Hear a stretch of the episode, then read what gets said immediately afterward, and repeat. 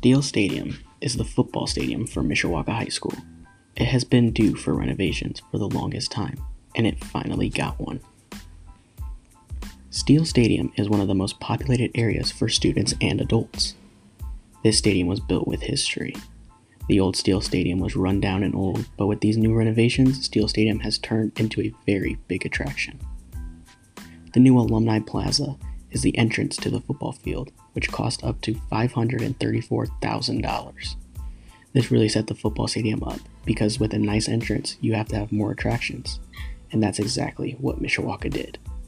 They added a $257,000 video scoreboard to the football stadium. This video board made a big impact being able to show replays and do a live camera shot of the game.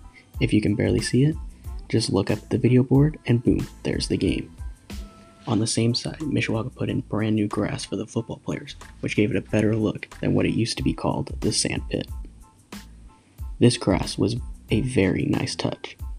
Just when you thought it was over, Mishawaka added a brand new maroon track, replacing the old black one. This track is super nice and smooth, helping out the track athletes in their events, like regular season, the princess relays, and the playoff times during track season.